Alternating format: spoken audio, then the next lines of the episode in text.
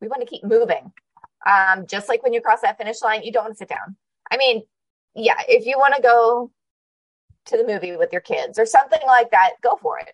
You earned it. Relax a little bit, but don't sit on the couch all day. Maybe you ran, I don't know, we have a race here that's every Super Bowl Sunday, every year. It, it's an eight mile trail run. Don't come home and sit and watch the Super Bowl all day. If you have ever asked yourself, how do I run a race injury free or get out of the constant injury cycle, then this is the podcast for you. Welcome to Healthy Runner, where I will teach you how to enjoy lifelong injury free running so you can continue getting in those mental clearing runs and even hitting PRs well into your 40s, 50s, and beyond. My name is Dr. Duane Scotti, avid half marathoner, coach, running physical therapist, and founder of Spark Physical Therapy Healthy Runner, where we help dedicated runners get stronger, run faster, and enjoy lifelong injury free running with the perfect online running coach, even if you have been told to stop running with an injury. Learn more about our signature coaching program at programs.sparkyourtraining.com. Make sure you subscribe to the show on Apple Podcast or follow the show on Spotify so you don't miss the next episode. Thanks for joining me. Now on to the show. Before we get into this episode, if you are recovering from an injury and you want to make sure you are maximizing your nutrition to become a healthy runner, you'll want to check out Heal from the Amino Company. Later on in this episode, I will tell you more about Heal and how it can help you with your injuries and overall recovery. Or you can check out the research yourself at aminoco.com slash healthy runner. Did you just finish a marathon? Are you wondering what to do after your race to speed up recovery? Hopefully, you're catching this before your marathon because, as you will see, marathon recovery begins right after you cross the finish line. Welcome to episode 144 on the Healthy Runner podcast, where we help you get stronger, run faster, and enjoy lifelong injury free running. And I'm your host, Dr. Duane Scotti, and I have with me a very special guest today someone I know very well, an integral member of our team, and is no stranger to the show. Uh, Coach Whitney from our Healthy Runner coaching team is here with me today, and we are going to share marathon recovery tips. Coach Whitney, how are we doing today? How are things going out in Arizona? Hi, guys. I am great. Uh, we had a very freak thunderstorm today. We don't normally get them in October. So it was a little interesting. Actually, we lost power, so I was a little nervous. This uh, interview might not happen, but we got power back, so we're good. I am very excited that you got power back. And yeah, you got some weather like we usually get here on the East Coast, and certainly nothing what uh, Florida had to deal with uh, this past week with Hurricane Ian. Um, but I'm glad that your power is restored. Um, definitely thinking about all the people down there who lost so much. Um, but as we get into today's talk, um, I want you guys out there to think about those that are running a marathon. Um, you've put in the training, you've done all the runs, you've done the strength training in order to run, right?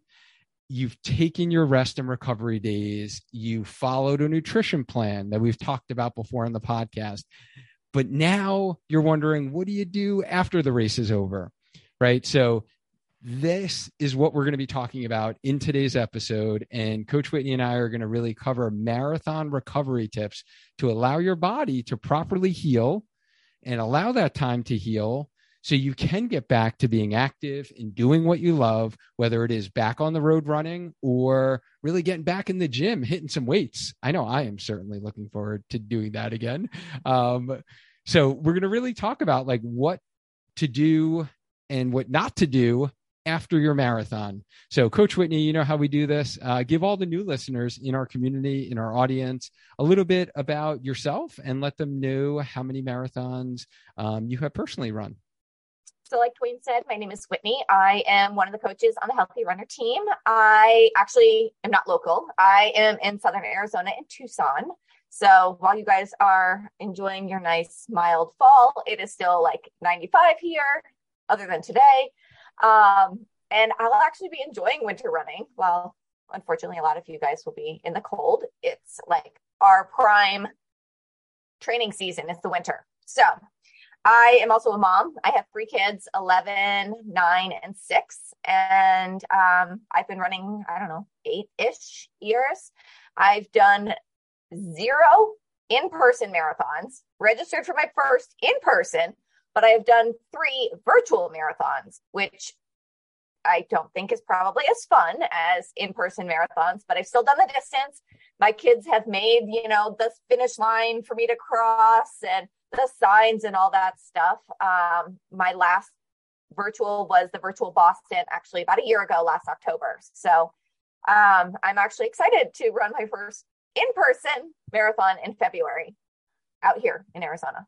So, well, I give you yeah. credit because, yeah, definitely running a marathon is hard enough. And to do it without the support on a course and the people like cheering you on throughout is pretty darn remarkable. So, I know you are going to crush that uh, marathon that you do have on your calendar um, when the time comes. So, I'm going to be looking forward to that. We're going to have to have you definitely update uh, us on that and it's funny that you bring up the you know the signs that the kids made. I still have my sign that my girls made five years ago and i still have the picture of how small they were and how much they've grown since. It's just like crazy crazy. Um but yeah i have that sign literally in my garage. Like it's kind of off to the side. I've been looking at it for the last five years saying will I ever run 26.2 again? And yeah, we are at the time of this recording right now. We're in race week. So I am in full blown uh, race week. I actually just went to Stop and Shop before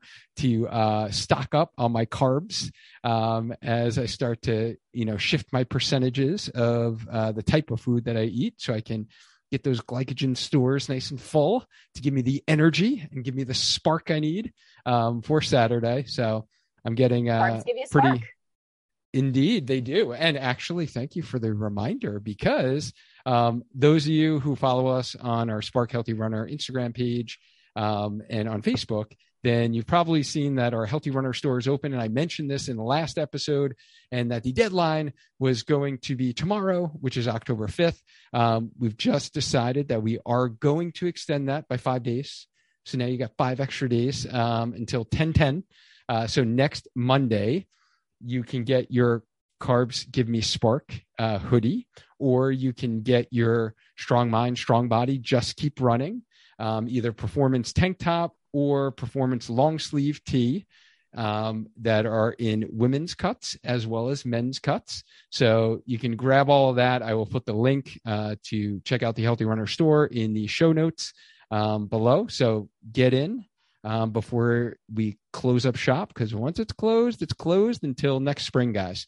So get your orders in now. Um, I just love love the gear. Um, the design by Shauna at Stiletto Running is amazing, and it always is a great conversation starter, and it gives us an opportunity to educate other runners out there and educate um, those that carbs are the source of energy that is best for us as runners, and carbs are not bad um, contrary to popular belief and culture out there um, and the whole diet culture thing. All right, so enough of that. But actually, um, we were just talking about this offline prior. Yesterday, I'll share this on the podcast. I shared this on social last night as I saw this, and I was like, wow, this is pretty neat.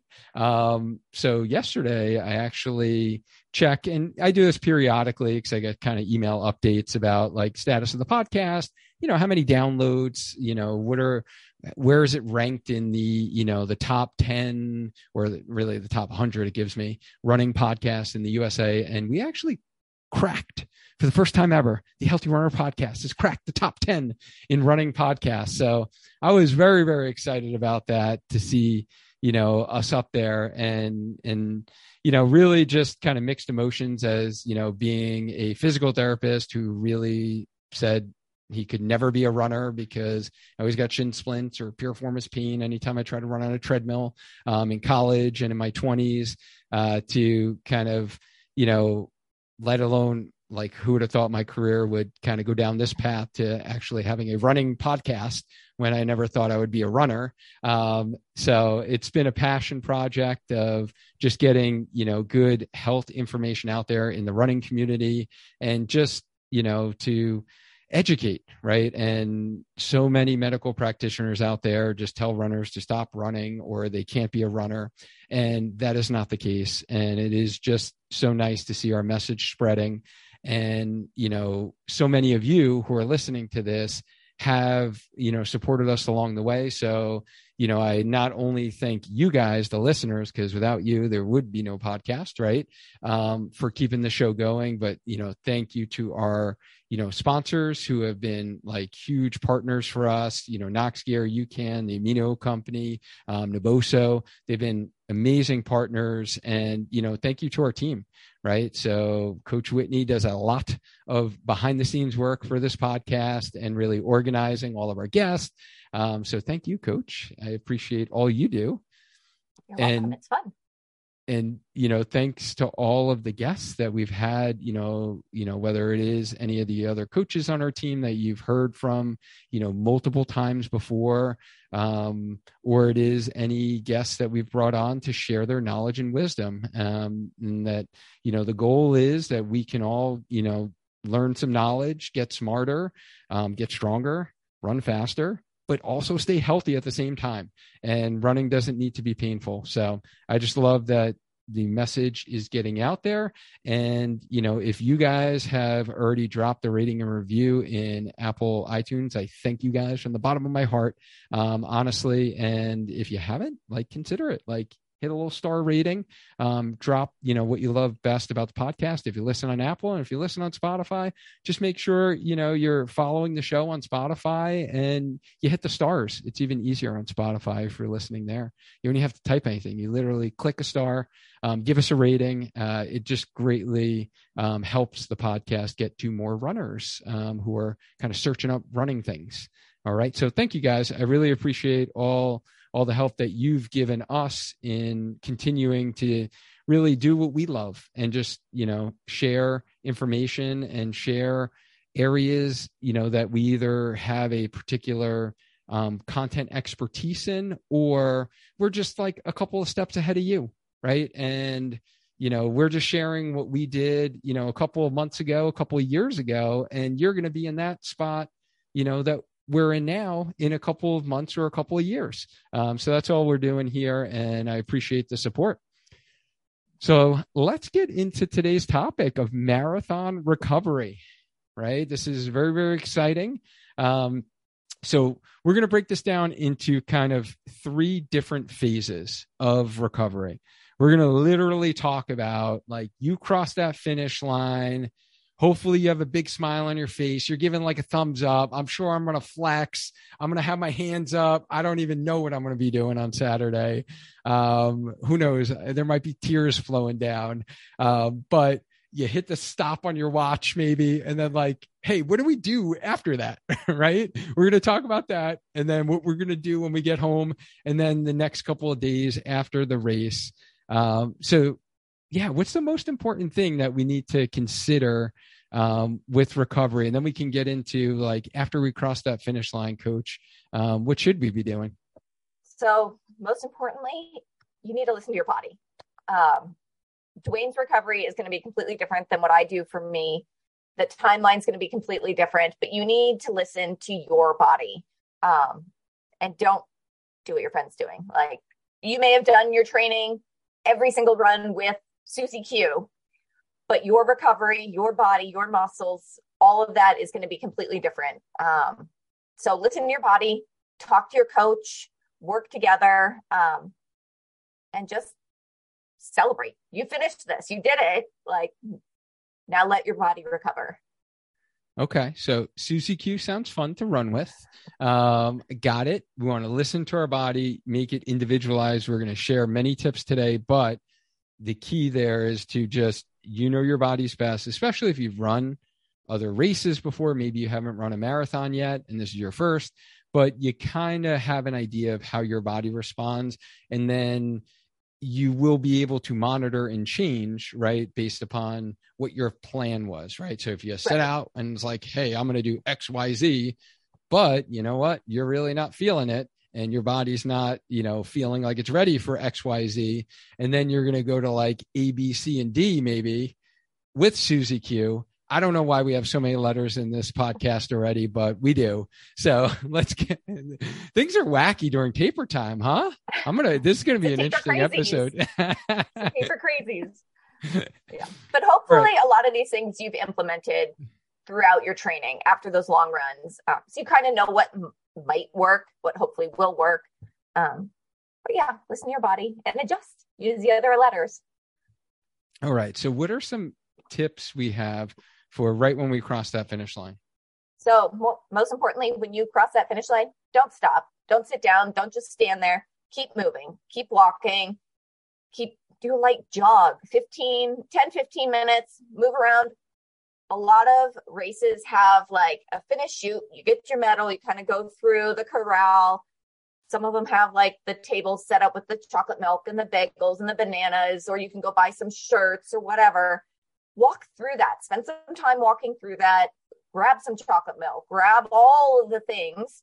Um, I was at a race, actually, the marathon I'm going to do in February. I was at that race last year, and my friend literally grabbed a crate like from Costco, the boxes, and was just like putting all of the things in it and just carried it around with her. She didn't eat anything to start with. She just had this giant box. And yes, Sheena, I am talking about you.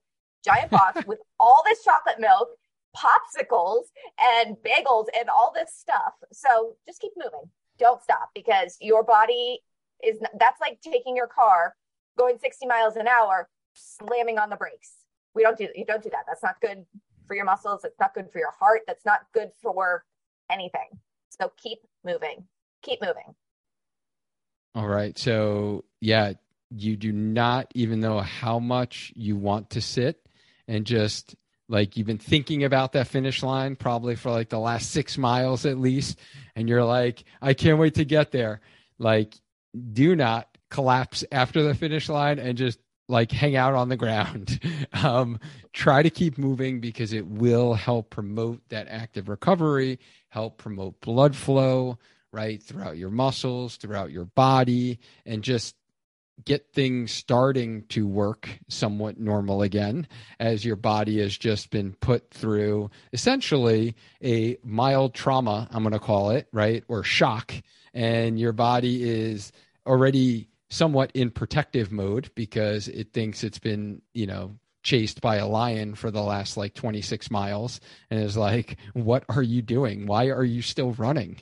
Um, so you need to really allow your body to not just like you said, slam on the brakes um, as you're going from like, you know, 60 to zero miles an hour. All right. Right. Makes sense. All right. So what's your second? You've been doing that. Hopefully, you've been doing that after your long runs too. Like, I try to encourage my athletes to stop like a half mile from your house and walk the rest of the way. Like, have that be your end point. And I typically do that. I live at the bottom of a hill. It's a half mile to the main street from my house. So I usually try and stop at the corner and walk home.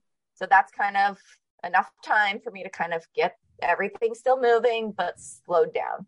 So, yeah. Yeah. And another um, good point too is I know there are some runners out there who definitely, especially for you petite runners, um, and you're pretty small, um, your blood pressure might be kind of low. And especially if you have a history of like getting a little dizzy, like when you change positions quickly, right? If you like get up from lying down and you go right to standing and walking right away, um, you know, you definitely want to be careful because your blood has been pumping, you know, throughout your body this whole time and just stopping abruptly could cause some of that blood to just pool in your in your legs and, you know, specifically in your feet and your ankles um, and kind of decrease your blood pressure. And then you wind up getting dizzy and lightheaded and you know we don't want you passing out after the race. Like you got through the race right? You've done that. So let's not pass out after the race so, very good point there. What is tip number two? Uh, begin to refuel. Your body needs it. You're not going to be hungry. Like, I'll be honest with you. There are very few runners that finish a marathon and are like, give me all the food. That comes later in the day. That comes the following day, the next few days. But you do need to start refueling your body. That's how your muscles are going to start to repair themselves. So one of my favorites um, is chocolate milk. Although now I'm dairy free, so I can't enjoy that, unfortunately. But d- chocolate milk has a very good balance between carbs and protein, which your body needs to start rebuilding your muscles and, you know, repairing, helping them to repair themselves. Um, being dairy free, there is, I have found it's not great in, in carbs, but it's Orgain plant protein shake chocolate. They make it in these little milk cartons. You can buy them at Costco, throw them in the fridge, and it actually tastes pretty similar to chocolate milk. So I usually pair that with, now I don't know how you say it, if it's Bobos or Babos, little oatmeal bites essentially, and they're pretty good um, carbohydrate. And that one is pumpkin spice because it's October. Pumpkin um, season. So it is pumpkin season, pumpkin everything. My daughter has just discovered pumpkin spice lattes and it's it's dangerous. But anyways, I digress. You need to start refueling. Like I said, you can go through that finish chute. A lot of times these races will provide bananas, they'll provide oranges, they'll provide bagels. Grab a bagel with some peanut butter. Maybe you're not ready to eat it right now, but eat it at least within 30 minutes of finishing. You want to start refueling your body. All right. So being a New Yorker originally, like I, I do have to call you out on how you how you call the bagel. Like, what is this mm-hmm. bagel? What what is that? I don't even know. Is that like an Arizona thing? Is it a West Coast thing? It's weird because I grew up in Connecticut, so you would think I could say it properly, but yeah, no. That's one thing we don't have good bagels down here. so my mom is actually going to bring us some this weekend when she comes out from Stew Leonard's. Oh, so. Yes. Yeah. yeah yeah, bagels are my go-to uh, for for my carbs. That is my treat. That is what I'm looking forward to having every morning this week um, for breakfast is a bagel, and I will call it a bagel. bagel. yes, I am still searching for a good replacement now that I am gluten free and egg free because you can find gluten free, but you can't find gluten free and egg free. That so doesn't true. taste like dirt. So yes. working on that. Yeah, that is so true. Um, all right. So we are refueling, even though we don't want to or feel like we need to right after the race, but we're almost forcing some fuel in our bodies because we know it is going to help kickstart some recovery, help start to begin to get out of this carbohydrate deficit that we're in when we've burned off all of our glycogen stores and start to send some protein and some amino acids to our muscles that are really starving at this point from being broken down and to start uh, some of that synthesis and um, recovery of our muscles after. All right. So what, you mentioned yeah. amino acids, and I happen to have Heal right in front of me here um, from the amino company. This is a good time to have this right after your race. Maybe not as soon as you cross the finish line, but you know, a couple, little bit after. Um, it's fantastic. You can use that. You put it in your shaker cup, drink it down. It will help to repair all those muscles that you've kind of torn up a little bit during your race. So that's a good thing as well. Absolutely. Yeah. Amino acids, big fan. I mentioned it on the show before, um, even leading up to the race and certainly after the race. Um, you're definitely going to need to recover those muscles um, after the race. And that is one way to make sure that you have all of the essential amino acids that your muscles need in order to repair themselves and recover. So, yes, I'm glad that you mentioned that. And that actually leads into tip number three rehydrate. So, while you're rehydrating, you can have your amino acids, but you want to rehydrate.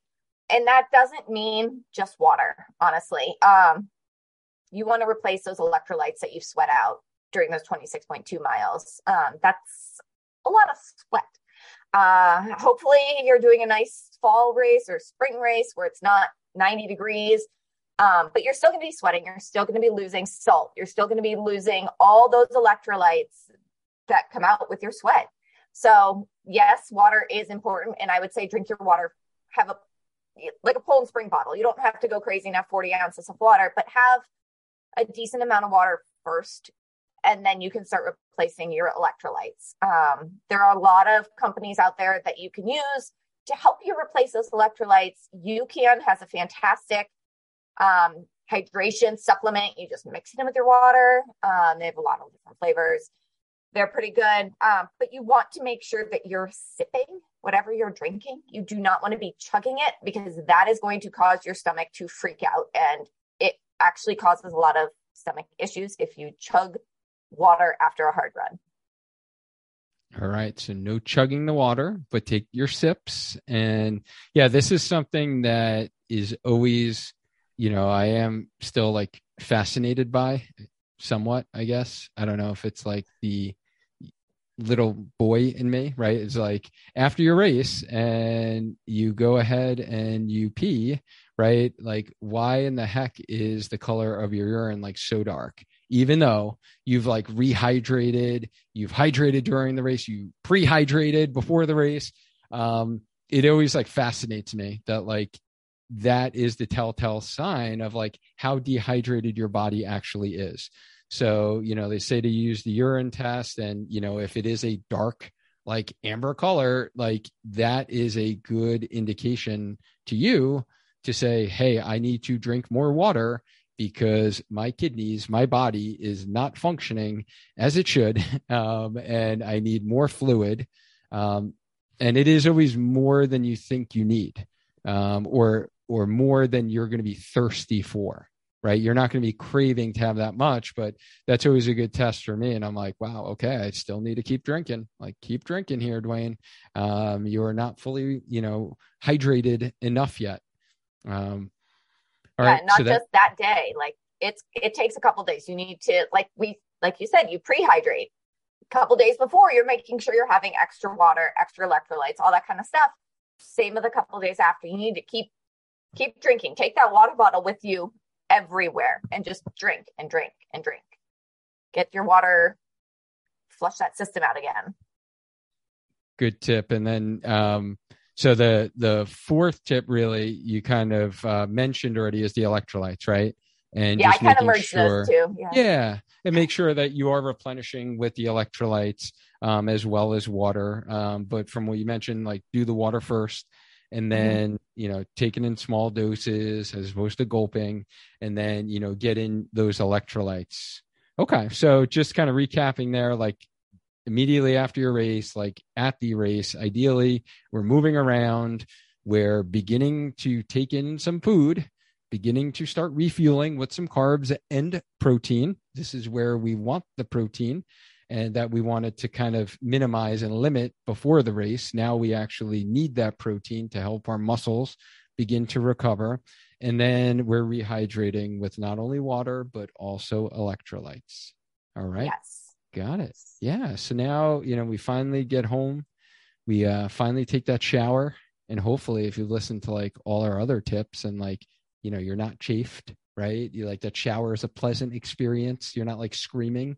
That's um, when you because... find the chafe. that is when you're going to find the chafe is in the shower. I think it's like, who has not been there before, right? Oh, I can like, feel it.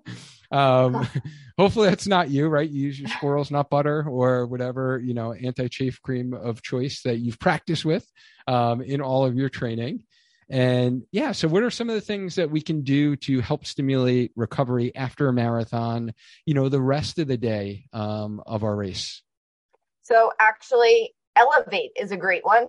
Elevate your legs. Um, however, I you're going to think this is really gross, but I like to come home and throw like a towel down on my yoga mat and put my feet up on the wall before I shower. Um, 10, 15 minutes with my feet up on the wall. Usually that's when I'm like scrolling social media, seeing who else raced that weekend, that day, posting my pictures, whatever. 10, 15 minutes. Sometimes I'm drinking more chocolate milk or whatever it is while I'm doing that. And then I shower. And then I'm elevating. Anytime I'm really sitting, um, which I try not to do a lot the day of a race or a few days following, um, keeping my feet up, elevating. Um, you can sit in a recliner and tip back, get those feet up, whatever you need to do, prop some pillows under your feet. It's a great time to put your feet on your spouse, have them massage your feet while you're doing that, or your kids. You can bribe them with cookies. Um, but get your feet up. It'll help get the blood kind of out of your out of your feet. Keep them keep the blood from pooling down there. You don't want that. Yeah, it's in a dependent position when we're sitting, and a lot of people like think if they sit and just prop their foot up on like a chair or an ottoman, that's elevating. You got to get it above heart rate, ideally. Um, so even some of the recliners, depending upon like I have one recliner that like really takes you back.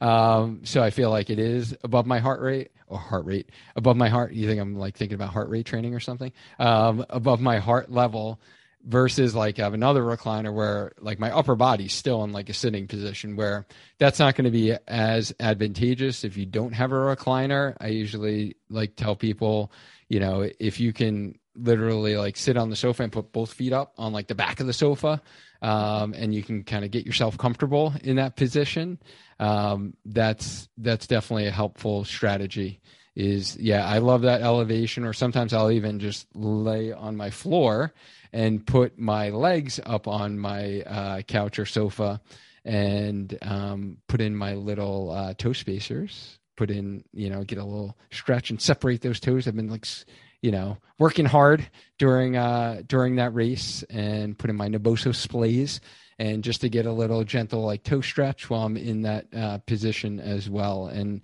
the other thing I would encourage you all to do is you know definitely pump the ankles every now and again. So we use that you know in in post-op rehab right? Uh, for anyone who's had a knee surgery ACL, or you know any ankle surgeries or ankle sprains right? To decrease swelling in the ankles you know we do ankle pumps. So like just pumping the feet up and down also helps the muscle pump out some of the fluid uh, so you don't tend to swell and you know get some like crazy kinkles or something after your uh, marathon. Um, so yeah, it's definitely a, a, good point there, elevating the legs. Yeah, I have a specific spot in our office. I put my yoga mat down and my feet go up on like the cabinet. Yeah. Nice. My kids know that's where they can find me the first like half hour after I get home from a race or a long run or a hard workout or something. So, and then I shower and then I'm like clean and smell better. yeah. So, what's the uh, second tip that we have for after, um, you know, you're home, still the day of the race? What else uh, can we do to help stimulate some of that recovery? Um, so after that, you want to make sure that you're not everybody. I hate ice baths, but you want to soak your feet. You want to get the muscles kind of in a nice, cool bath. You do not need to throw 500 pounds of ice cubes in your bathtub. You don't even have to get into the bathtub if you don't want. Um, you can soak your feet. You can get a big old tub. You can get a Home Depot bucket if your feet are small enough to fit in it. Um, fill it with some lukewarm tap water, whatever comes out of your faucet. Ours is not lukewarm; it's pretty warm. Um, so I do throw ice cubes in there just to kind of get it Arizona cold. Um, but I throw some Epsom salts actually into the water as well um, to help soak my feet and you know get that recovery going on my feet. It feels good. Yeah. And if you use the Home Depot bucket, it kind of goes uh, almost up up to your knee almost. So you get a good portion of your leg soaking in there. Mm-hmm. I do not like ice baths. I've done it once and I complained and yelled and said some bad words the whole time and said I would never do it again.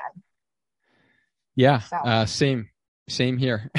I've tried it like twice, and I was like, that was the most torturous thing. And then I was listening to another podcast like a couple months ago, and I feel like they shared some of the research on it, and I I believe I don't want to like say this is fact at all, but I believe I did hear that the research does not support um, a lot of benefit from doing the ice baths, and even versus this, like whirlpool yeah. and warm water. Um, so the ice baths is super uncomfortable.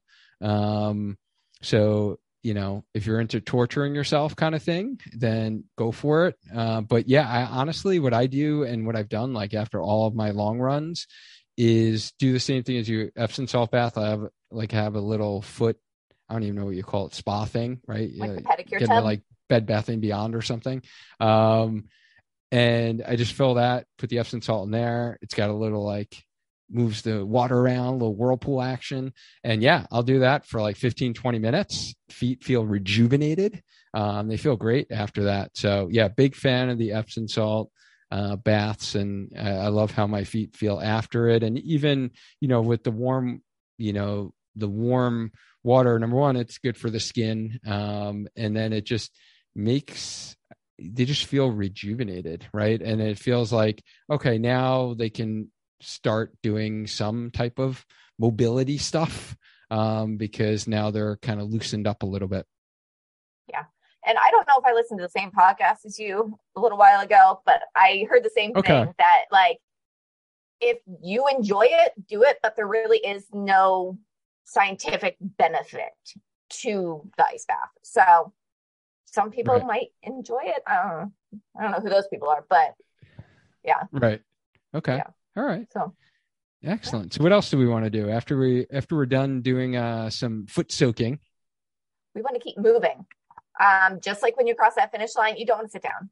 I mean, yeah, if you want to go to the movie with your kids or something like that, go for it.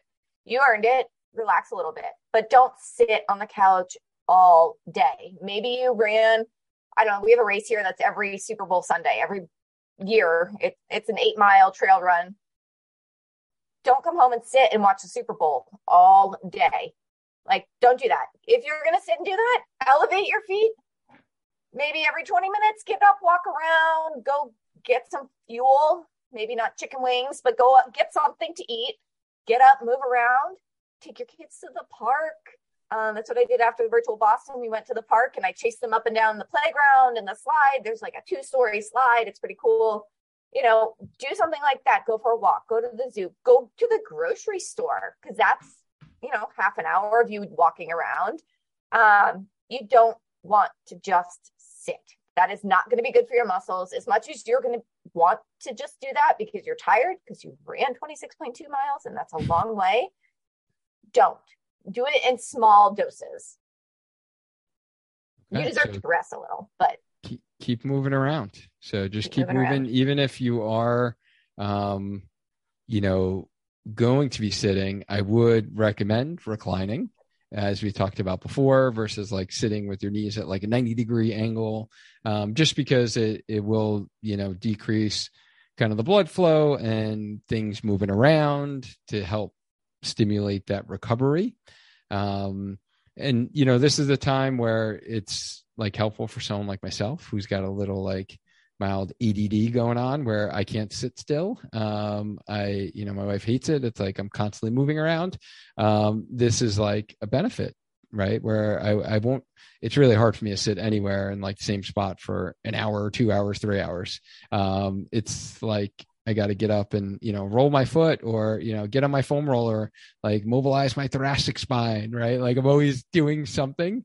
Um, so this is this is a good thing is to kind of move around and you know like you said you you you've been on your feet all day especially if you get there really early to your race and you're at the after party so to speak for a while. I remember last year at hartford um, coach latoya and i were literally closing things down. We were like taking pumpkins home and mums home because they were like closing everything and the beer garden was closed off. So you know, I anticipate Saturday is going to be literally standing on my feet from what, like 6 a.m. until 3 p.m.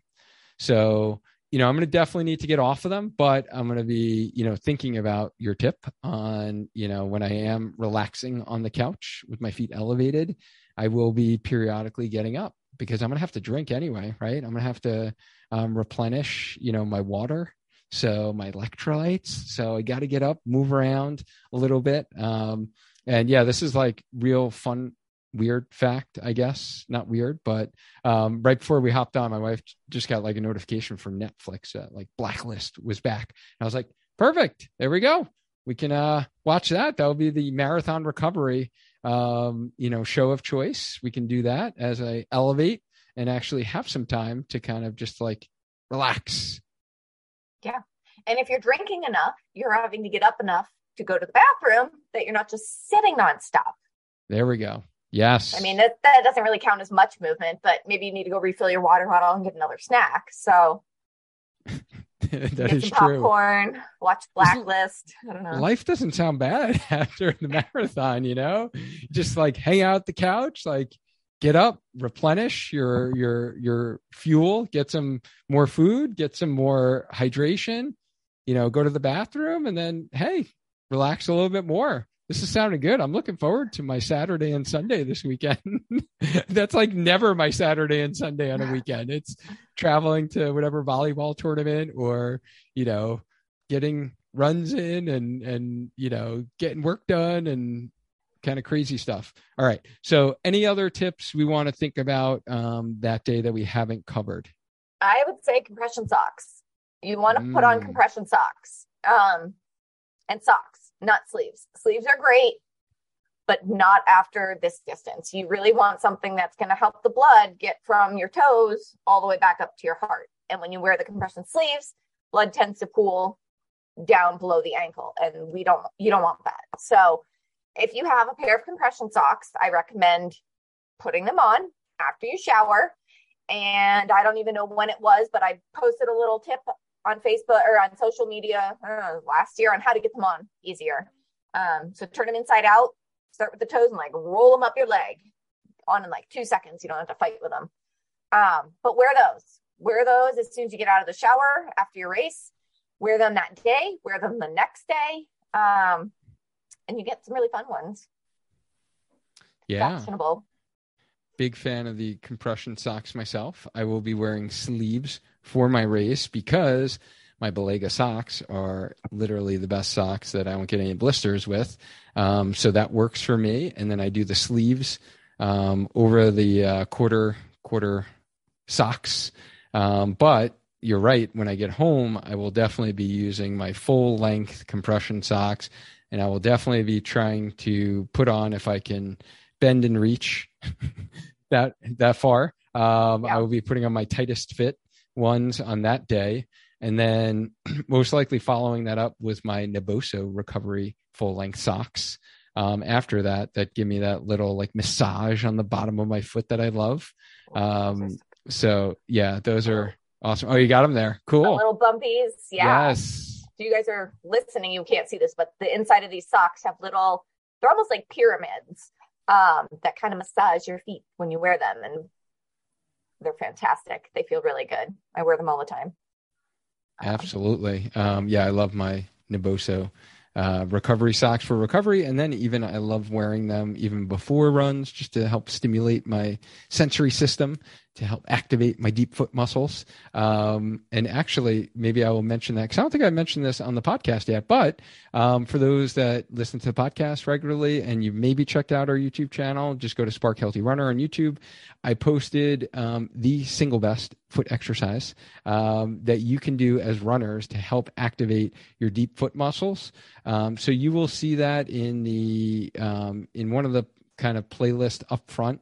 Um, check that out. It's called the short foot exercise, or if you search that in YouTube and you know you go to our channel, you'll definitely find it. But very helpful exercise that I learned from Dr. Emily Splichal, who's been on the podcast before from Naboso, and I've kind of integrated that into my pre-run routine. And in a couple of weeks, I'm gonna post my custom progression for runners um, where we actually activate that short foot um, and use those deep foot muscles and then do some other running specific muscle activation exercises. So i'm excited to release that in a couple weeks. Uh, but yeah get that video. It's a very um, informative instructional video where i talk you through exactly how to do the exercise and we got some nice graphics and things like that to kind of um, implement that into your pre-run routine because I know that's been super helpful for me. And really, honestly, me getting too. rid of my mild plantar fasciitis symptoms. So I'm super excited about that. Um, all right, so we digress. I had the same. I had the same thing. I had like mild plantar fasciitis like last week, and I started doing those exercises, and poof, it was like magic. Awesome. Yeah. No, I'm happy to hear about that. I remember us messaging, and so cool. Nice. I'm glad they've helped you out. I know I've had a couple of people reach out like that have started uh, doing them, and it's been super helpful. So I'm glad that um, people are benefiting from it. Yeah. All right. Anything else? So, day of. I, day of refuel. We talked about right after, but now you're home. You've showered. Maybe your metabolism's kicked in, and you're like, "Oh, I need to eat. I need to eat. I need to eat. I'm starving." Go ahead, eat by all means eat, but don't binge. And it's going to be really hard to do. Like you mentioned before, most races have beer gardens at the end. You get your little thing at the bottom of your bib to go and get your beer. Do that, but make sure you have some food in your system before you do, because that make you a little, as my mom says, pretty. Um, but have some carbohydrates before you have your beer. Do not go out and eat like the big old greasy hamburger that you've been dying to have that you didn't do this week because you didn't want to have all that extra protein or the grease or whatever. You can have that, but maybe have like half of it because your stomach has just been through a marathon. Um, and while we think that it's really our leg muscles that get worked during the marathon, your stomach does too. Um, your stomach, you know, all the adrenaline and everything, the flight or fight or flight. flight. There we go. Words. Um, response affects your digestive system as well. So throwing in all that greasy food, the cheeseburgers, the pizza, all that stuff sounds fantastic. And yes, you can enjoy it, but maybe not that afternoon. Maybe wait until the next day to have your like celebration extravaganza. Um, have something that you want, but maybe just smaller portions of it.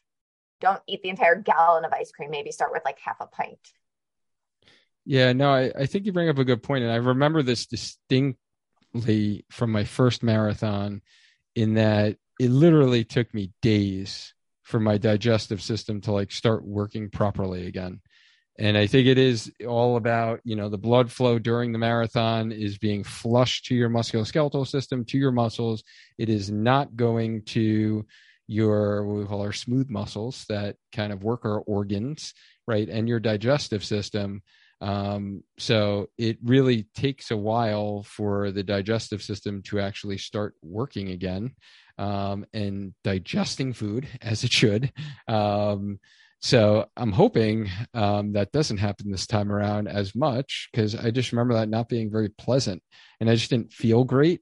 But I think your tip is is well taken because everyone has that honestly, like I'm kind of thinking that myself. Like, heck, after I finish the marathon, like, hey, we're going to Pepe's Pizza, right? I'm gonna be like refueling, and I'm gonna enjoy refueling, but don't go overboard, right? Like you said, um, you know, your stomach might not be able to handle a lot of food so just go on your cues and how you're feeling and i think your point about like smaller portions and meals every few hours is going to be more beneficial for the body recovery standpoint as well as honestly your GI system probably tolerating the fuel that you are putting in your body um, after the race so you don't feel like terrible. Yeah. And you can always take that pizza and have it later. Like pizza's great leftover. So have enjoy it, but small. Don't eat the whole pie, is what you're saying. right. Don't have a whole like large pizza to yourself. Maybe have one or two slices and see how you feel. I always say yes. that to my kids: give it a minute, see how you feel. If you're still hungry, have some more. Like, it's, don't don't overdo it because it's hard it. for like you'll you know someone it. who's Italian and like you know I grew up in an Italian family. Like, we all just ate as fast as possible and yeah that's something i struggle with. So i'm going to have to really try to slow down my eating so uh, i don't overeat and feel terrible. Yeah. yeah my kids like race each other to eat thinking there won't be left enough leftovers. And i'm like guys like i mean i did the same thing and i don't know if it's the italian thing because i'm italian. Like yeah. i'm an only child. I didn't have to race anybody for food. But my kids like they'll go to get leftovers instead of grabbing like one slice of something they'll grab like six. I'm like just start with one. Like what are you doing yeah. Yeah. we all know one of the most frustrating parts about running is suffering an injury and bouncing back from that injury.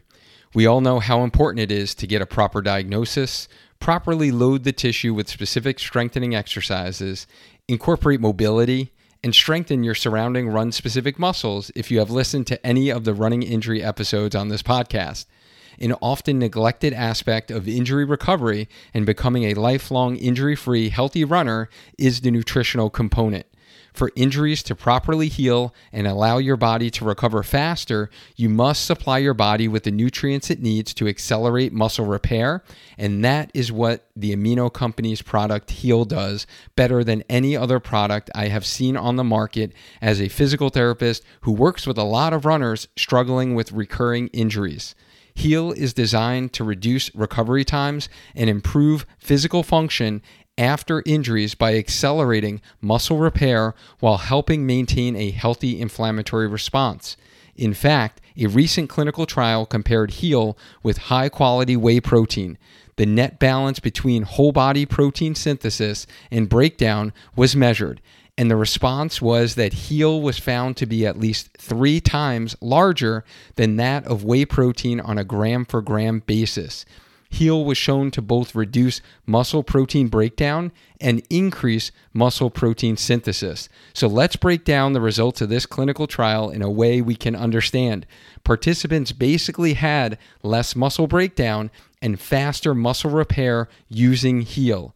If you're looking for a nutritional advantage while recovering from that stubborn IT band syndrome, Achilles, hamstring, or posterior tibial tendonitis, or even recovering from your daily training if you are healthy, I highly recommend you give Heal a try. I recommend it to all my athletes coming back from injury or those that are struggling to recover after hard workouts that I put on their running calendar. We even have a special offer for you where you can save 30% off by using the code HEALTHYRUNNER just head to aminoco.com slash healthy runner. That's A-M-I-N-O-C-O dot com slash healthy runner and use the code healthy runner at checkout to save 30%. All right. So I think we covered everything kind of that day of the race, correct? Yes.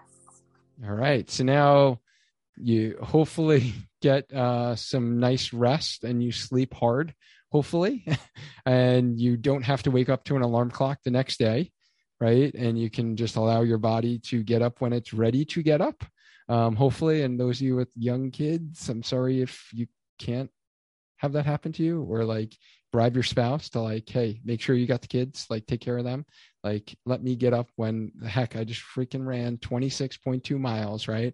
Let me just get up when my body is ready to get up, right? You turn on the TV, get them their little waffles, their milk, and all that stuff. I remember those days when my girls were younger and coming in at like 5 a.m.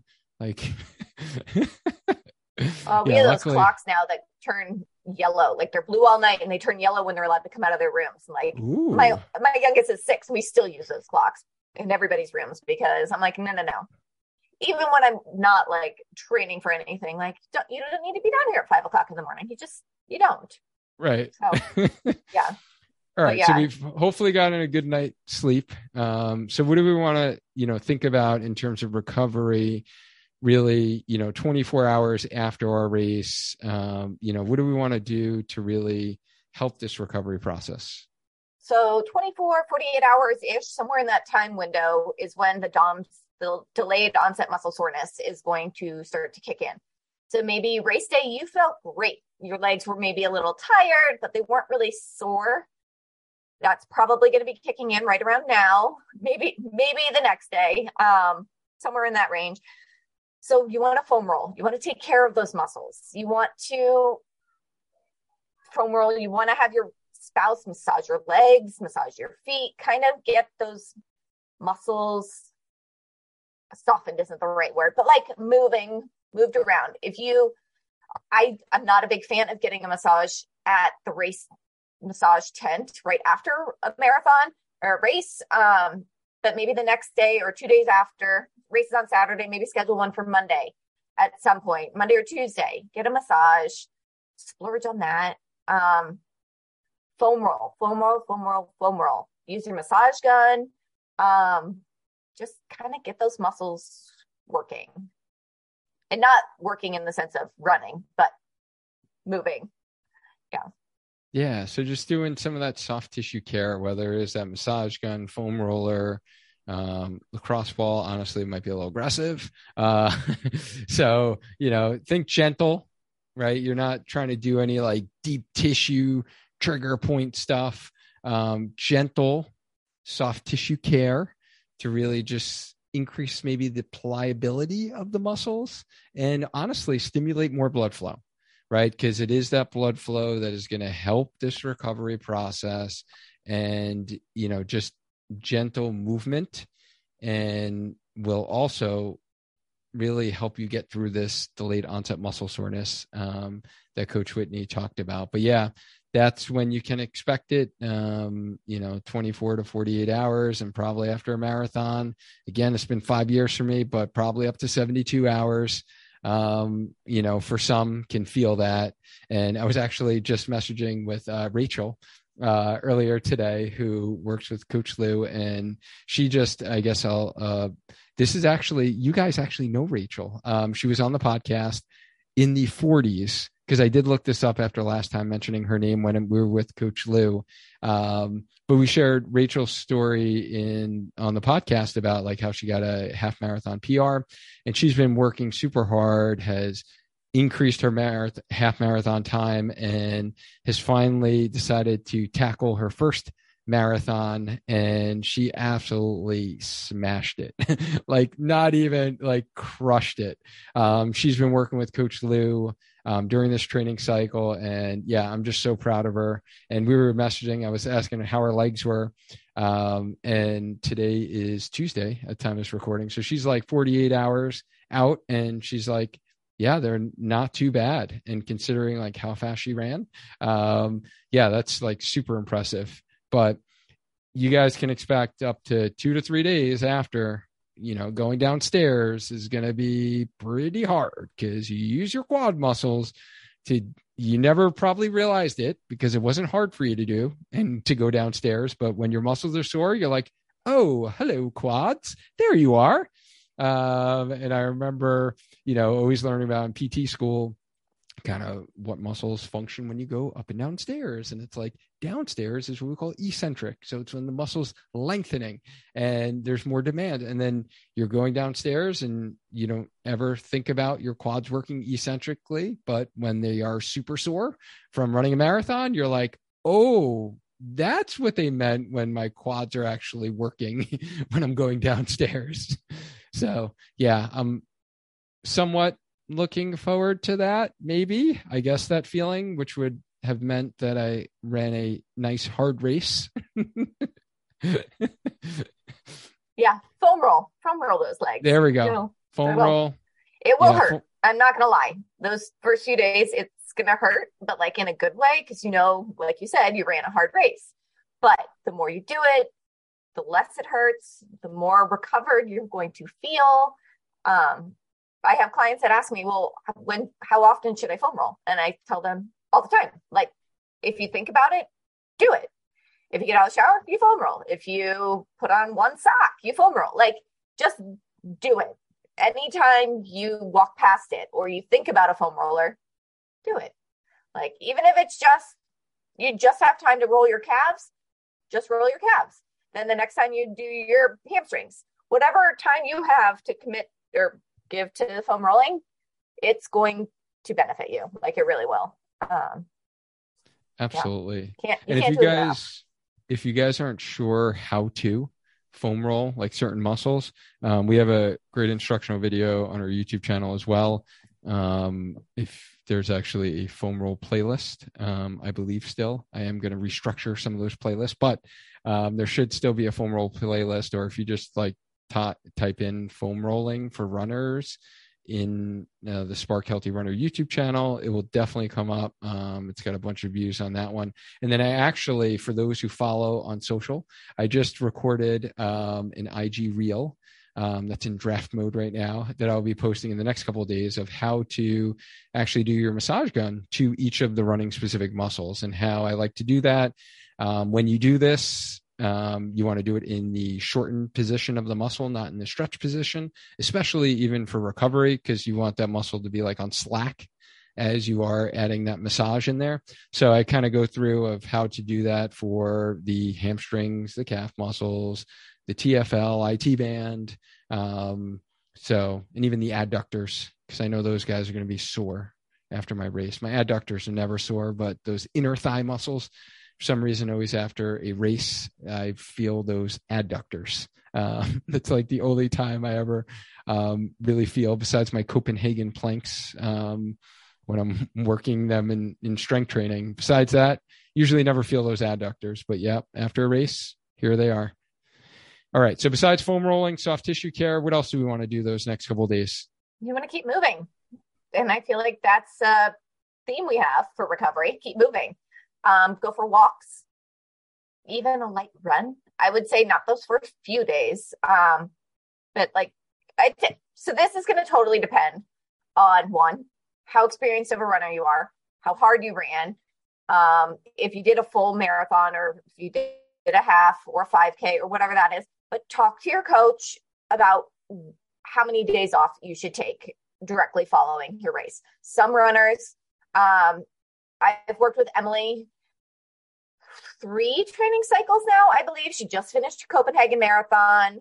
Um, and she, I only have her take, I only had her take three days off of running. I told her she could walk, she could do that kind of thing. And then she did, went for a two mile run an easy, like easier than easy run because I knew that she, this wasn't the end of her running season um, for the year, that she put in for the London Marathon. I hope that's not a secret. Sorry, Emily, if it was um, for the lottery. So there's a possibility that she's going to run that marathon in April. And if that's the case, she still needs to be working on her base phase. So for her to take off a week, two weeks, whatever, is not is not going to be beneficial for her. Um, so a couple days, some light running, some walks, that kind of stuff. And like the week following her race, I think she only did two runs and it was like a two miler, maybe two two milers or a two and a three. Nothing huge, nothing crazy, super, super easy. And then we gradually kind of increase. But you don't want to race on Saturday and then go for a run on Sunday. That's to hurt. That's to really hurt. Go for a walk go lounge in the pool and like float around while your kids play. Get those muscles moving, but not in an intense, vigorous workout. Go for a bike ride with your kids or your spouse. Go do an easy hike, not anything intense, but go out into the woods and walk around. Do something to get the blood flowing. Um, and don't like we don't want you to sit down and just be a blob all weekend. Um, as much fun as that sounds, it won't be beneficial to your legs. Um, so get up and walk, swim, easy bike, something to kind of keep the legs going. Yeah. So changing positions, right? And just kind of varying that position. But yeah, as far as that, you know, when do you start running again question, I, I do, you know, agree that is very individualized. Um, and will really depend upon, I think, how you feel physically, but then honestly, also how do you feel mentally? And there are some of you out there that probably grinded through your marathon training cycle. Maybe you didn't have the best training, maybe not the best consistency. Maybe you had an injury that you were kind of battling through. Um, and if that's you, where you're really beaten up after the training cycle, then you're definitely going to want to take some more recovery, meaning no running after the marathon. If, you know, as as I speak right now, before my marathon, I guess uh, four days before my marathon, I actually feel like better during this marathon training cycle than I did for my last two half marathon training cycles, um, believe it or not. And don't feel injured whatsoever, don't feel burnt out, don't feel like mentally drained and that, you know, I need a break from running. I would imagine. Obviously, I'm going to see how I feel after the race, but I think you know, I'm going to be a little on the quicker side to kind of get back into doing things. I'll see how I feel, but it's going to really be an individual decision based upon your physical status as well as your mental status. And for many of you, if like running was like a chore and you really weren't enjoying the process and the training, like take a mental break, right? Like find another form of exercise like that you're going to be motivated about and actually enjoy doing um, versus going right back at running if you were getting to the point where you were like this running thing is kind of like a drain right? Like this is not fun. Um because you should you should love it right? You should have fun with it. You want it to be that outlet um, for your life and kind of stress relief and all of that. Um, so I always bring in that mental side as well because we've had you know some runners kind of just get burnt out, quite frankly. And if that's you, you definitely need a longer break from running. Um, you know, from a mental side, as well as, you know, considering what your physical status is. I've mentioned this before on the podcast. If you are of the belief that you train for a marathon, you grind your body into the ground, and you wind up having like two running related injuries right before your race, and you just, you know, cross your fingers that you're going to finish and be able to get the best race. And then you think, okay, now I'm going to rehab for the next two or th- three months. Um, that's not going to be the best long term strategy as you look to build back up for your next marathon. Um, so if you are thinking that is your recovery strategy, I want you to consider um, maybe doing it um, a little smarter and really building up that foundation and base training in your off season so you don't get injured and you train properly like everything we talk about on this show. And you know you can actually enjoy the process. And that's really how our fitness improves. Like all of us let's be honest we all want to get faster right? For the most part. Um whether it is 10 seconds faster 20 seconds like we all don't want to qualify for boston right but we would like to get faster and that's what a lot of runners tell me whether it is you want to run a 12 minute mile some of you might run a, run a 10 minute mile some want to run an 8 minute mile right and when you run that depending on what race distance, right? Um, it all depends. But for the most part, we want to see like, hey, that we're getting better as runners. And, you know, in order to do that and stay healthy, then we need to do that the right way. So recovery shouldn't be rehab for like two or three months and you go see your PT three times a week for like the next two or three months.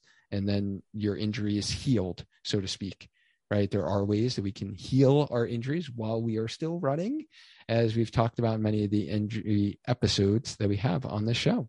All right. I'm going to get on a big soapbox and this will turn into a five hour episode.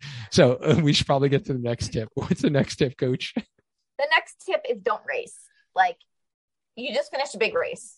So you can start thinking about your next race, but let's hold off like four to six weeks do some easy running, do some walking, do some a different physical activity. Maybe it's getting back into the gym. Um, but let's not sign up to try and PR or 5K next week. Like that's just a bad idea. Let's not do that. That's asking for an injury, an overuse injury. We don't we don't want to see you do that. That's just not good. So listen to your body mentally, physically, and just be okay with the fact that you need some time before you can race again. Yeah, marathon is not a 5K, right? Like many of you guys can race 5Ks weekend after weekend. Um, I I don't race race a 5K weekend after weekend, but I know many people who do, and they recover just fine. If you're younger, uh, you will recover quicker. But a marathon is a whole nother game and a whole nother stress to your body um, as we talked about, like, you know, organs are literally not functioning to their optimal level, whether it's your kidneys with filtering out um, and, you know, staying hydrated, um, or it's your circulatory system, or it's your digestive system, right? So it's not only the stresses you put on your muscles and kind of testing your cardiovascular fitness, like your body has been through a, as I mentioned before, like a mini trauma you need to allow time before you put it through another mini trauma again, um, no matter what race distance. So I completely agree. Yeah. Body needs time. And your brain, your mind does too. Like you can't, you can't just be training and training and training and training and training. Like mentally, you need a break.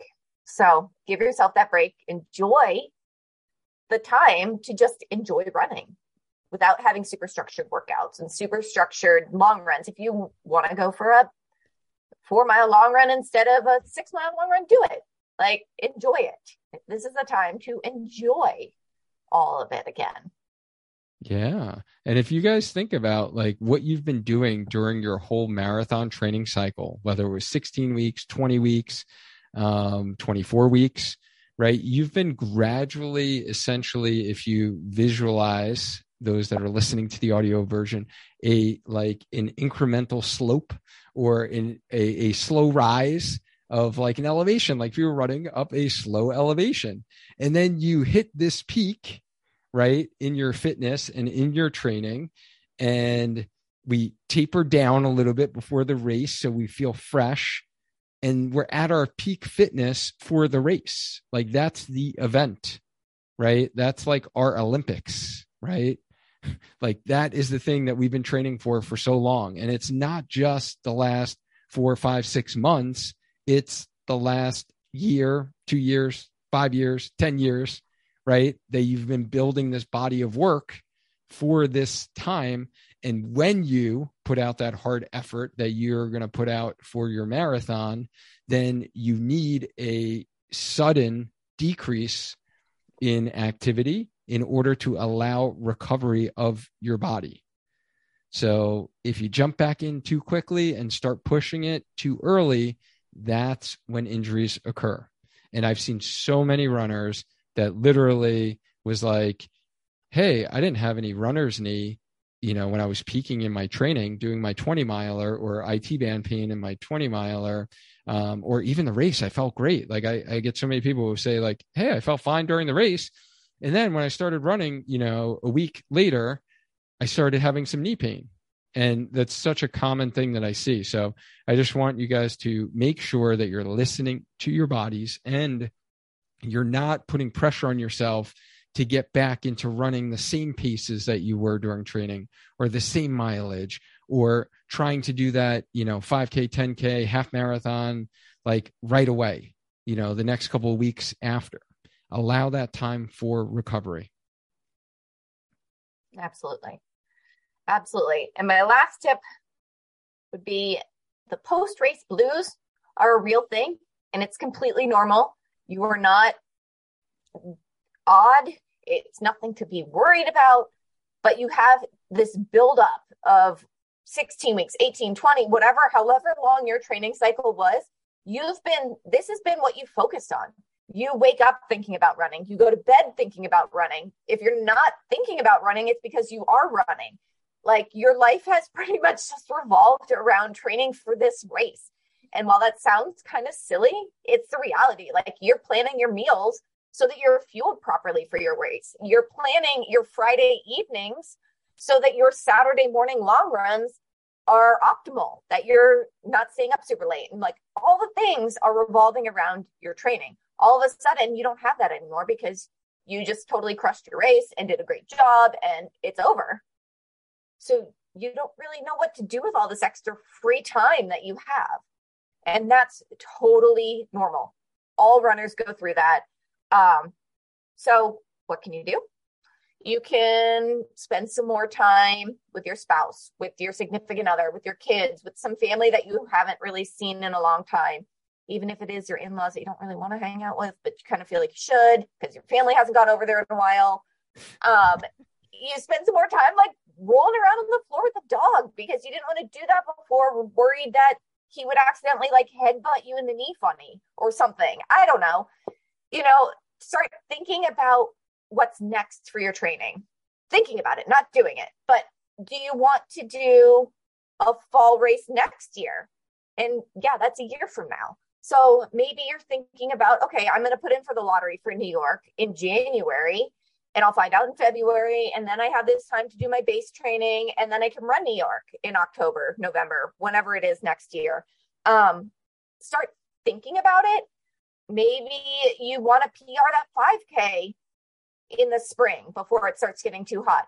Start thinking, planning that kind of stuff out. Um, enjoy the extra time. Sit down and read a book, like an actual book, not an audio book that you listen to while you're out running, because that's what I do. It's either that or podcasts. Unless I'm really pushing hard, then I need that like 90s grunge music. But sit down with that book. maybe you sit down and you have a glass of wine while you're reading your book because you haven't been drinking alcohol at all during your training cycle. I'm not saying go out and drink the whole bottle, have like a glass of wine, but spend some time doing the things that you enjoy that you kind of pushed aside for these past handful of months while you've been training. So it is normal. Don't think you're odd because now all of a sudden you don't really know what to do with yourself. Do something fun. Pick up a new hobby. Maybe you wanted to teach yourself, I don't know, how to do Sudoku or however you say it, like number thing that I can never figure out. Maybe you want to learn how to cross stitch or rollerblade. I don't know.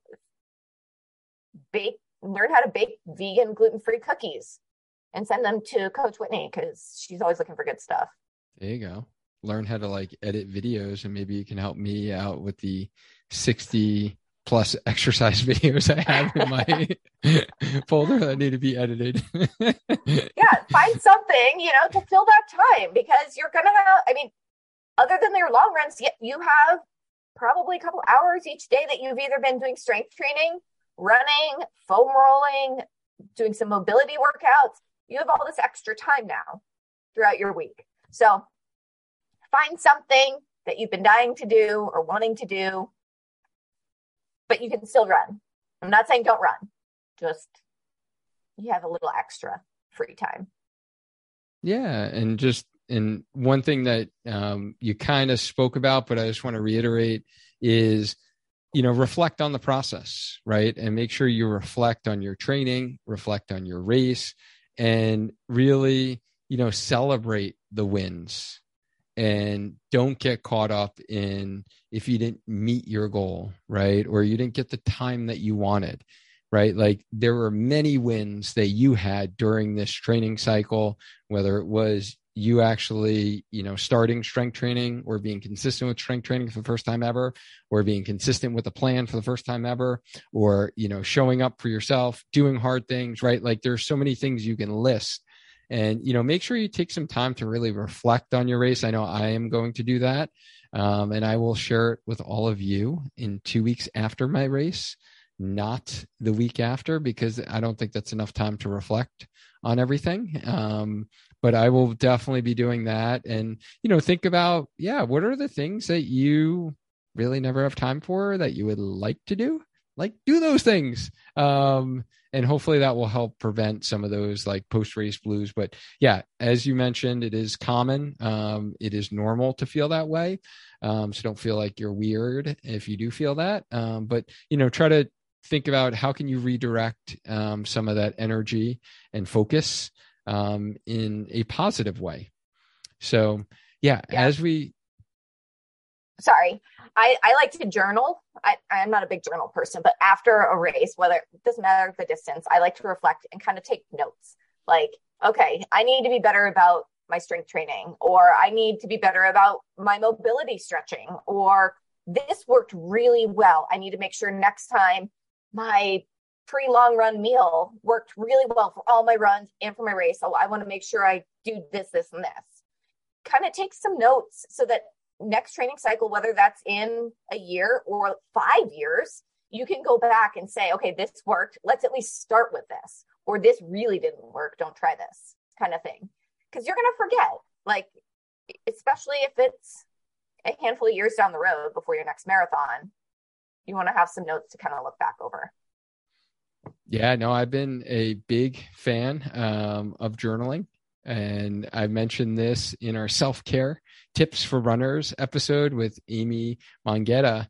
Um, that was one of her recommendations. And hey, I've actually implemented that and I've stuck with it every single night. That's how I end my day. And every single morning, that's how I start my day. Uh, so it's been pretty neat. Honestly, I'm kind of really liking it. And um, yeah, I think that will be uh, super helpful for you guys to reflect on it and just so you remember and you learn, right? And we're always growing, we're always learning, and we're always building upon each race. So as we kind of wrap up here, uh, Coach Whitney, you know, if you can change one thing about the misconception of marathon recovery, what would that be? That you need to fit into a box. Like everybody recovery is going to be different. Your recovery is going to be unique to you. You need to listen to your body and you need to do what works for you because your recovery is not going to be the same as my recovery. While we can give you all these suggestions and you can talk to a coach, you can work with a coach, you can talk to another runner that you met at the race, your recovery is going to be unique to you. So make sure that you do what works for you, but you're not finishing that race and doing nothing. Like you need to actually be active and take the steps to help your recovery. Because if you just cross that finish line and that's it, you don't foam roll, you don't refuel, you don't have some water, like it's, you're going to have a miserable experience. So you need to at least take some steps to do some of the things that we've recommended. Um, but like I said, your recovery is going to be totally different than Duane's recovery or my recovery. So listen to your body. Listen to your body and do what works for you. Great, great advice. And um, just recapping here, what we really covered in today's episode was everything to do after your marathon. So we have many episodes that we've done in this whole series of what to do before your marathon, how to train for your marathon, nutrition for marathon running, mindset for marathon running. Um, here is what you're going to do after your race, which really starts after you cross that finish line. So ideally, you've listened to this before your race, so you know what to do on the day of the race and you really talked about that at the race. And then that same day when we get home what should we be doing to help stimulate this recovery process so we do start feeling more like ourselves um, a little bit sooner? And then what we should be doing the days after and really the weeks after. Um, so yeah this was super helpful. Um, you know thank you so much coach um, for sharing these tips. And if you are kind of struggling with figuring out you know the training side of things or the recovery side of things um, with marathon training half marathon training um, and you know some of the things that we talked about today if you're like hey you know i really struggle with always having that knee pain or i always struggle with not knowing how much mileage to do when to rest um, should i you know i had to skip a run. Should i just like double up? Um, how do i make up that mileage, right? How do you adjust your plan as you go? Um, our Healthy Runner team of coaches would be honored to guide and support you in meeting your marathon goal or whatever running goal that you have in our one-on-one signature coaching program. You have a team behind you right? Each step of the way whether it is you know myself as a physical therapist or registered dietitian brooke or any of our amazing run coaches like coach whitney here. Um, we will kind of keep you accountable. We will provide you the structured run and strength plans as well as the support to really enjoy this process so you can become a lifelong injury free runner. Um, and I get a lot of people who reach out, you know, after their marathon is done. Um, they've listened to previous episodes and they realize that they just didn't do the right strategies. I get that all the time. People sending me DMs and being like, Hey, I just listened to episode 141 and I realized I did everything wrong. And that is why I didn't get my goal, or that is why I'm injured.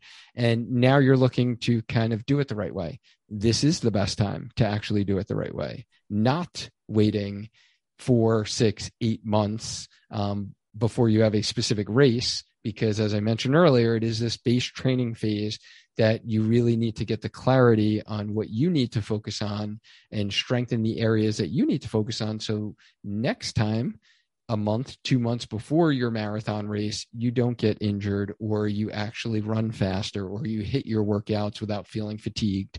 Um, so, this is the time of the year, if you just finished a marathon, that you really want to kind of get these strategies down that are going to help you really going forward in your training and in your running journey. So if you want to see if you're a good fit for a healthy runner coaching program, um, there is a link in the show notes that you can just schedule your call, hop on a strategy call with me, and we'll talk about your situation. And if it's a good fit, we'll talk about what it'll look like to work together. And if it's not a good fit, I'm going to give you my best recommendation, point you in the right direction.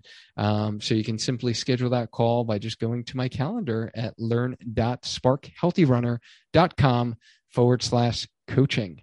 Um, Yeah, Coach Whitney, this is fun. This is always we always go long, of course, you know, because it's just so easy to talk to you. Um, but thanks for coming on. I really, really appreciate it. Um, of course. I can't yeah. wait to hear how your race goes. I'm excited for you. It's gonna be great. I can't wait either. Yeah, this is the last episode before the big race. We've been talking about this for months now. So you guys have been with me during this journey, and honestly, I'll be thinking about you guys as I'm out there.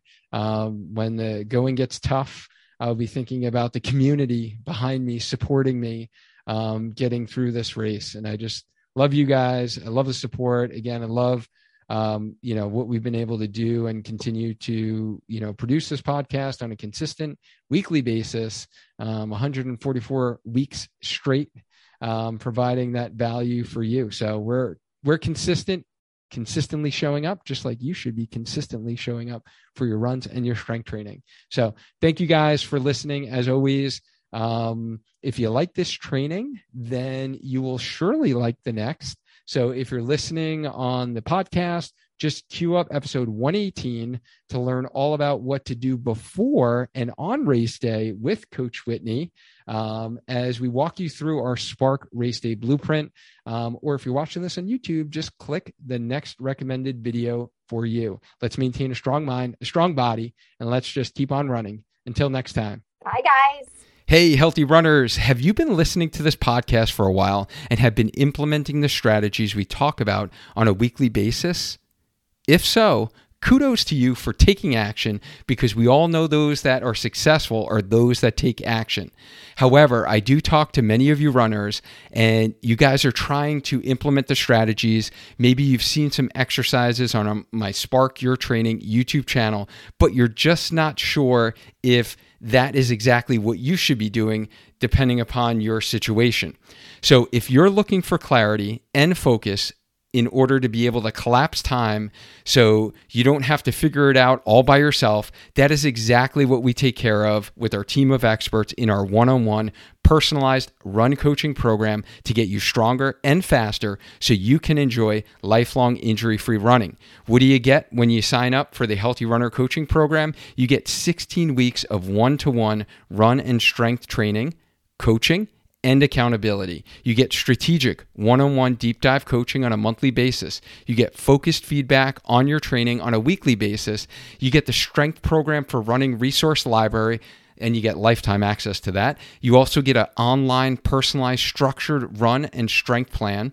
You get a community of like minded runners, and then access to our trusted Healthy Runner coaching team made up of certified run coaches, a physical therapist, a registered dietitian, and personal trainers and fitness instructors. If you are interested in seeing if you are a good fit to work with myself or anyone on our team, then just head to sparkyourtraining.com forward slash coaching. Check out the behind the scenes video tour of the program and hear from runners just like you who have been through our program before. We would love to provide you the clarity on what you should be focusing on in your training, whether it is getting stronger with strength training, the specific types of runs you should be doing, or the nutrition you should be fueling your body with for those runs. If you're ready to get the support and accountability you need to take action and put the work in, then I would love to hop on a call with you to see if you're a good fit for a one on one healthy runner coaching program.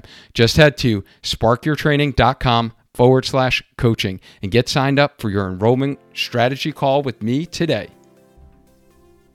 Thanks so much for listening. And if you found this content valuable, here's four ways I can help you grow as a runner for free. One, grab a free copy of my Spark Blueprint at programs.sparkyourtraining.com.